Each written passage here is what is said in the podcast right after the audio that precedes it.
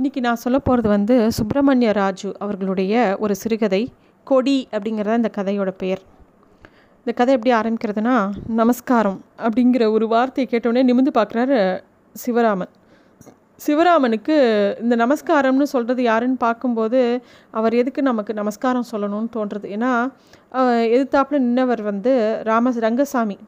அவர் வந்து டெஸ்பேட்ச் செக்ஷனில் வேலை பண்ணக்கூடியவர். இவரை விட வயசானவர். இவர் எதுக்கு நமக்கு நமஸ்காரம் சொல்லணும்? நம்மளோ வந்து ஒரு வருஷமாக இங்கே அக்கௌண்டண்ட்டாக வேலை சேர்ந்ததுலேருந்து இவர்கிட்ட அடிக்கடி பேசியிருக்கோம்.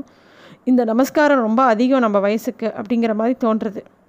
அப்போ வந்து முன்னாடி இருக்கிற சேரை காமிச்சு உட்காருங்க அப்படின்னோடனே ரங்கசாமி வந்து மெதுவாக கேட்குறார். இந்த மாதிரி சுற்றி முற்றி பார்த்துட்டு ஏதோ சொல்ல தயங்குற மாதிரி படுறது சிவராமனுக்கு என்ன விஷயம்? சொல்லுங்கள் சார் அப்படின்னோடனே இல்லை என் பொண்ணுக்கு கல்யாணம் ஏற்பாடு பண்ணிட்டுருக்கேன் அப்படின்னு அவர் சொல்கிறார் ம் அப்படின்னோடனே இப்போ கூட ஒரு வரன் வந்து நிச்சயம் ஆகும் போல் இருக்குது ஆனால் பையன் இன்னும் வந்து பொண்ணை பார்க்கல எனக்கு வந்து மொதல் பணம் எவ்வளோ புரட்ட முடியும்னு தெரிஞ்சதுனாக்கா அதுக்கேற்ற மாதிரி இந்த ஏற்பாடெல்லாம் பண்ணலான்னு யோசிச்சுட்டு இருக்கேன். பையன் நல்ல உத்தியோகத்தில் இருக்கான் பூனாவில் இன்ஜினியராக இருக்கான். நம்ம ஆஃபீஸில் லோன் போடணுன்னு அப்ளிகேஷன் போட்டிருப்பேன். நீங்கள் அக்கௌண்ட் செக்ஷன் செக்ஷனில் இருக்கீங்க நீங்கள் பார்த்துருப்பீங்க அப்படின்னோடனே இவன் சிவராமன் சொல்கிறான் பார்த்தேன் சார். உங்களுக்கு ஏற்கனவே சம்பளத்தில் ரெண்டு மூணு பிடிப்பு இருக்குது நீங்கள் ஒரேடியாக பதினஞ்சாயிரம் ரூபாய் கேட்டிருக்கீங்களே அஞ்சாயிரமே அதிகம் அப்படிங்கிற இந்த இது இந்த கதையெல்லாம் வந்து எயிட்டிஸில் எழுதினதுனால இந்த அஞ்சாயிரம் பதினஞ்சாயிரம்லாம் பெரிய காசு அப்போ. உடனே வந்து இவர் சொல்கிறாரு ஆமாம் நீங்கள் எதாவது ரெக்கமெண்ட் பண்ண முடியுமா? அப்படின்னு ரங்கசாமி கேட்டவுடனே இல்லை நான் பார்க்குறேன் நான் முதலாளிக்கு அனுப்பிச்சிருக்கேன். இந்த அப்ரூவ் பண்ண சொல்லி பட் அவங்க என்ன சொல்கிறாங்கன்னு பார்ப்போம் அப்படின்னோடனே இல்லை எனக்கு ஏதாவது ஹெல்ப் பண்ணுங்கள் அப்படின்னவுடனே சார் மொத்தம் இந்த கல்யாணத்துக்கு எவ்வளோ எஸ்டிமேட்டுன்னொடனே இருபத்தஞ்சாயிரரூபா தவிர என் பொண்ணுக்கு ஒரு பதினஞ்சு பவுன் நகையும் வைரத்தோடும் போடுறேன்னு சொல்லியிருக்கேன். நகை வந்து அப்படியே ஒய்ஃப்கிட்ட இருக்கிறத கொடுத்துட போகிறேன் அப்படின்றார். அப்படியா? அப்படி என்ன? அந்த பையன் என்ன பண்ணுறான் அப்படின்னோடனே அவன் இன்ஜினியராக இருக்கான் பூனாவில் அப்படின்னோடனே ஏன் கொஞ்சம் குறைச்சிக்க மாட்டாங்களா? அப்படின்னு சிவராமன் கேட்குறார். சிவராமனுக்கு பாவமாக இருக்குது இந்த ரங்கசாமியை பார்க்கும்போது. ஒரு பொண்ணுக்கு கல்யாணம் பண்ணோன்னா ஏன் இவ்வளோ சிரமப்படுறார் இவர்?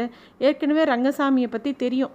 அவர் வந்து எப்போ பாரு வந்து மாத கடைசியில் திண்டாடுவார். ஒவ்வொருத்தர்கிட்டையாக காசு கேட்டு கடன் வாங்கி அந்த மாதத்தை நரகர்த்துறதுக்கே அவருக்கு கஷ்டமாக இருக்கும். இத்தனைக்கும் அவருக்கும் டீசெண்டான சம்பளம் தான். மா இருந்தாலும் ஒரு மாதிரி ஒரு கட்டுப்பாடாக இவர் இல்லையோ இவர் குடும்பத்தில் அப்படிங்கிற மாதிரி சிவராமனுக்கு அடிக்கடி தோணும். அப்போ வந்து இந்த மாதிரி அவர் சொல்லவும் சிவராமன் கேட்குறான் நீங்கள் வேணால் அந்த பொன் வீட்டு பிள்ளை வீட்டில் பேசி பாருங்களேன். இந்த மாதிரி கொஞ்சம் கம்மி பண்ணிக்க சொல்லிடணும். இல்லை இல்லை அவங்க பிடிவாதமாக இப்படி தான் வேணும்னு கேட்குறாங்கன்னொடனே அப்படிப்பட்ட பையனுக்கு ஏன் சார் உங்கள் பொண்ணை கொடுக்குறீங்க? நான் அவனுக்கு வந்து பணம் தான் முக்கியங்கிற வீட்டில் எதுக்கு பொண்ணை கொடுக்குறீங்க? அப்படின்னு இவர் கேட்டவுடனே சாச்சா அப்படி இல்லைப்பா. அந்த பையனோட அம்மா அப்பா தான் அப்படி கேட்குறாங்க பையன் கேட்கல இல்லை பையன் நல்ல பையன் தான் கேள்விப்பட்டேன் அப்படின்னோடனே இவர் சொல்கிறான் ஏங்க அப் அவங்க அப்பா அம்மா கேட்குறாங்கங்கிறது அந்த பையனுக்கு தெரியாமையாக இருக்கும். அப்படிப்பட்ட இடத்துல கொடுத்து நாளைக்கு நல்லா அவங்க அம்மா பேச்சை கேட்டுக்கிட்டு இந்த பொண்ணை கஷ்டப்படுத்தினா என்ன பண்ணுவீங்க சார்? என்ன சார் கொஞ்சம் யோசிக்கக்கூடாதா அப்படின்னோடனே ரங்கசாமிக்கு என்ன பதில் சொல்கிறதுன்னு தெரியல. இல்லைப்பா என் மனைவி சொல்லிட்டா இந்த இடத்த முடிச்சாகணும் கொஞ்சம் முன்ன பின்ன ஆனாலும் எப்படியாவது ஏற்பாடு பண்ணுங்கன்னு சொல்லிட்டா அப்படின்ன உடனே சிவராமனுக்கு இன்னும் கோவம் வருது. என்ன சார் பேசுகிறீங்க அப்படின்னு சொல்கிறான் ஆனால் அவனால் ஒன்றும் சொல்ல முடியல பேசாமல் இருந்துடா மறுநாள் வந்து திருப்பியும் ரங்கசாமி சிவராமனை மீட் பண்ண வராரு. வந்து என்னப்பா என்னோடய அப்ளிகேஷன் என்ன ஆச்சு? கேட்டிங்களா? அப்படின்னோடனே பார்த்தோம் சார் உங்களுக்கு அவ்வளோ பணம் கொடுக்க முடியாது. ஐயாயிரம் தான் சாங்ஷன் பண்ண முடியும். அப்படின்னு சொல்லிட்டாங்க. அப்படின்னோடனே ரங்கசாமி வந்து ரொம்ப என்ன பண்ணுறதுன்னு தெரியாமல் யோசிக்கிறார். நீங்கள் ஏதாவது ஹெல்ப் பண்ண முடியுமா? அப்படின்னு சொல்லிட்டு சிவராமனையே பார்த்து கேட்குறார் அப்போ சிவராமன் சொல்கிறார் நான் வந்து என்னால் முடிஞ்சது ஒரு பத்தாயிரரூபா கொடுக்க முடியும் சார். ஆனால் அதை எப்படி நீங்கள் திருப்பி கொடுப்பீங்க? எனக்கு வேணுங்கும்போது எப்படி கொடுப்பீங்க? அப்படின்னோடனே இல்லைப்பா இன்னும் ஒரு வருஷத்தில் என்னோடய பிஎஃப் லோன் முடியாது. அப்புறம் நான் திருப்பியும் புது லோன் அப்ளை பண்ணி உனக்கு கொடுத்துருவேன். மித்தவங்களுக்கெலாம் வந்து என் ரிட்டையர்மெண்ட் பெனிஃபிட்டில் வர பணத்துலேருந்து கடனை அடைச்சிடலான்னு முடிவு பண்ணியிருக்கேன் அப்படின்னு சொல்கிறார் சிவராமனுக்கு பாவமாக இருக்குது அவன் சொல்கிறான் ஏன் சார் எல்லாத்தையும் கொடுத்துட்டிங்கன்னா அப்புறம் நீங்கள் எப்படி சார் பழப்பீங்க? ரிட்டையர் ஆனப்புறம் உங்களை வாழ்க்கையை நடத்துறதுக்கு பணம் வேண்டாமானோடனே அப்போ ஏதாவது ஒரு சின்ன வேலை கிடைக்காதாப்பா அப்படின்னு சொல்கிறாரு அவருக்கு தன்னோட வாழ்க்கை மேலே இருக்கிற நம்பிக்கையை பார்க்கும்போது சிவராமனுக்கு ஆச்சரியமாக இருக்குது சார் இதெல்லாம் இருக்கட்டும் சார் நீங்கள் உங்கள் மனைவி கிட்ட சொல்லக்கூடாதா சார்? இந்த வரன் வேண்டாம் இன்னும் வேறு ஏதாவது வரன் பார்க்கலாம் அப்படின்னு சொல்லக்கூடாதா சார்? அப்படின்னு கேட்கும்போது அதெல்லாம் முடியாதுப்பா எனக்கு நீ உன்னால் முடிஞ்ச உதவியை பண்ணு. அப்படின்னு சொல்லும்போது சிவராமனுக்கே ரங்கசாமியை பார்க்கும்போது அலுப்பாக இருந்தது. அவர் எது சொன்னாலும் கேட்க மாட்டார். அவர் மனைவி சொல்கிறத தட்டி தைரியமாக எதிர்த்து பேசுகிறதுக்கு அவரால் முடியல. இப்படி வாழ்க்கை பூரா தனக்குன்னு ஒரு அபிப்பிராயம் இல்லாமல் அவளோட மனைவி பேச்சையே கேட்டு வாழ்ந்துட்டாரேன்னு இவருக்கு தோன்றுது. ரங்கசாமிக்கு அப்படி ஒன்றும் குறைவான சம்பளமும் இல்லையே அப்படின்னும் தோணுது.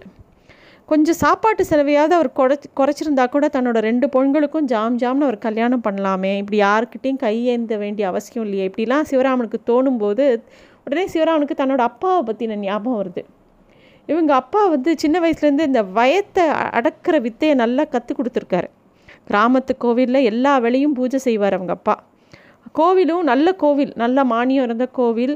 ஒவ்வொரு வேலையும் மடப்பள்ளியிலேருந்து நைவேத்தியத்துக்கு ஒவ்வொரு சந்நிதியாக ச பிரசாதம் போகும். ஆனால் எதையுமே அவங்க அப்பா வீட்டுக்கு கொண்டு வர மாட்டார். அது பாவம் அப்படிம்பார். கோவில் பிரசாதமே ஏழைகளுக்காக படைக்கப்பட்டது. நம்ம அதன் தேவையில்லாமல் எடுத்துகிட்டு வரக்கூடாது அப்படின்னு அவங்க அப்பா சொல்லுவார். அந்த கிராமத்துலேயே பெரிய பண்ணை சின்ன பண்ணை எல்லாருக்குமே இவங்க அப்பா கிட்ட ஒரு பயம் உண்டு. ஏன்னா அவங்க அப்பா யார்கிட்டையும் காசு காலனா எக்ஸ்ட்ரா வாங்க மாட்டார்.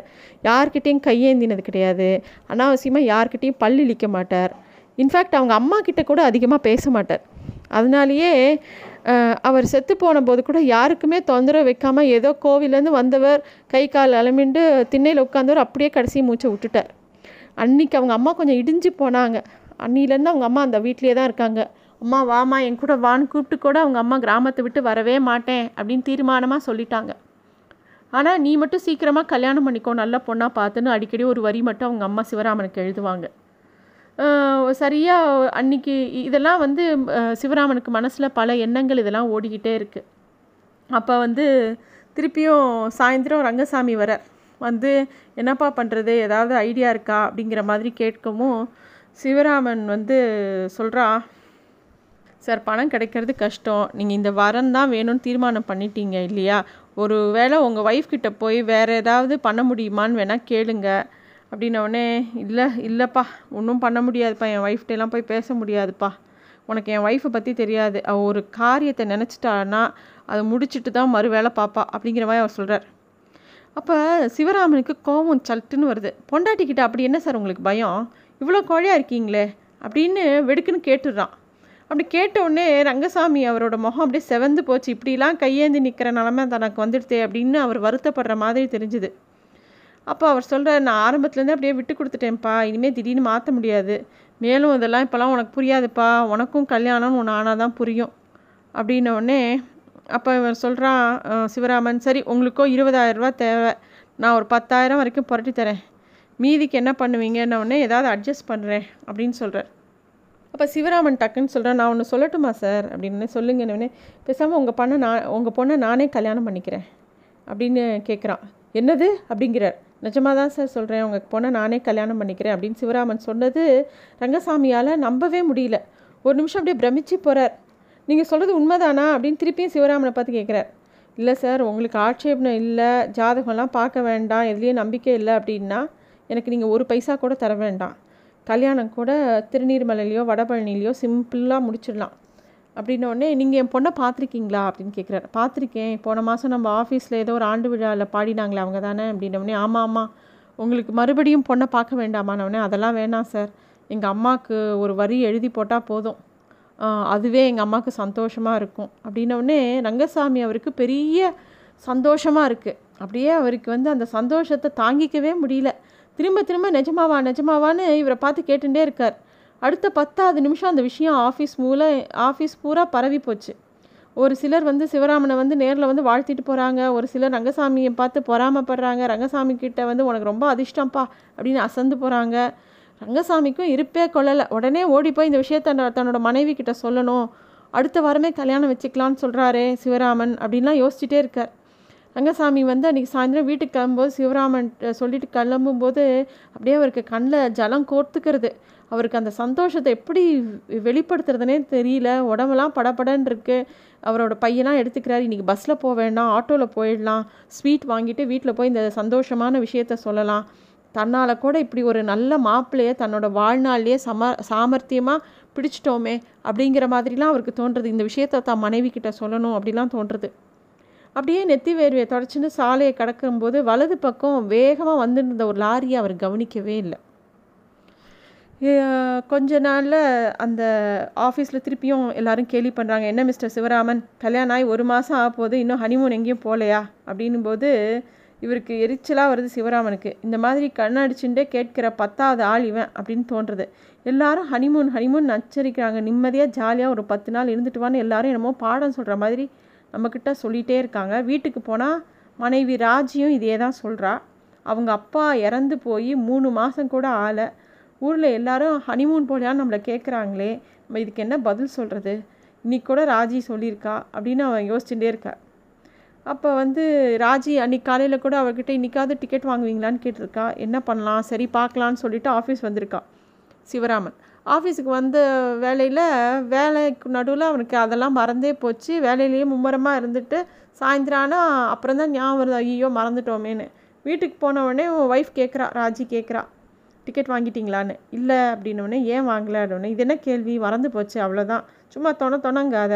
ஹனிமூனும் வேணாம் மண்ணும் வேணாம். சும்மா இதே அழுகியாக போச்சு அப்படின்னு கடுப்படிக்கிறான் அவரோட மனைவி ராஜி சட்டுன்னு முகத்தை திருப்பிக்கிறா.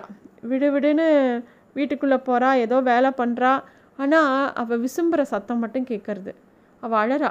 அவள் மனைவி அழுததை பார்த்தோன்னே இவனால் தாங்க முடியல. என்னெல்லாமோ சொல்லி சமாதானப்படுத்தி பார்க்குறா அவள் சமாதானமே ஆளை ஐயோ இவ்வளோ நம்ம நோகடிச்சிட்டோமோ அப்படின்னு சிவராமனுக்கு ஒரு குற்ற உணர்ச்சியாக இருக்குது உடனே அவர் சொல்கிறார் சரி நம்ம நாளைக்கே ஊருக்கு போகலாம் ஓகேவா நான் நாளைக்கே எப்படியாவது டிக்கெட் வாங்கிட்டு வந்துடுறேன். போதுமா? அப்படின்னு சமாதானப்படுத்துகிறார் அவளை சமாதானப்படுத்தி அவர் நினச்சபடி அவர் டிக்கெட் வாங்கிறதுக்கு உண்டான யோசனைக்குள்ளே போயிடுறார். அப்போ தான் ராஜி தன்னோட முதல் கொடைய கொடியை உயர்த்தி வெற்றி அடைஞ்சு விட்டதாக தோன்றுறது இனிமேல் ஒவ்வொரு தடவையும் கொடி உயர்த்தி எவரெஸ்ட் வரை போய் அதன் உச்சியில் வாகை சூடுவாள். எவரெஸ்டின் உயரம்தான் ஒவ்வொரு தடவையும் அது அதிகரிக்குமே ஒழிய அவள் முயற்சிகளுக்கு முடிவே இருக்காது. சிவராமனுக்கு ராஜியின் அப்பா ரங்கசாமி எங்கோ மறைந்து நின்று கொண்டு தன்னை பார்த்து சிரிப்பது போல் பட்டது.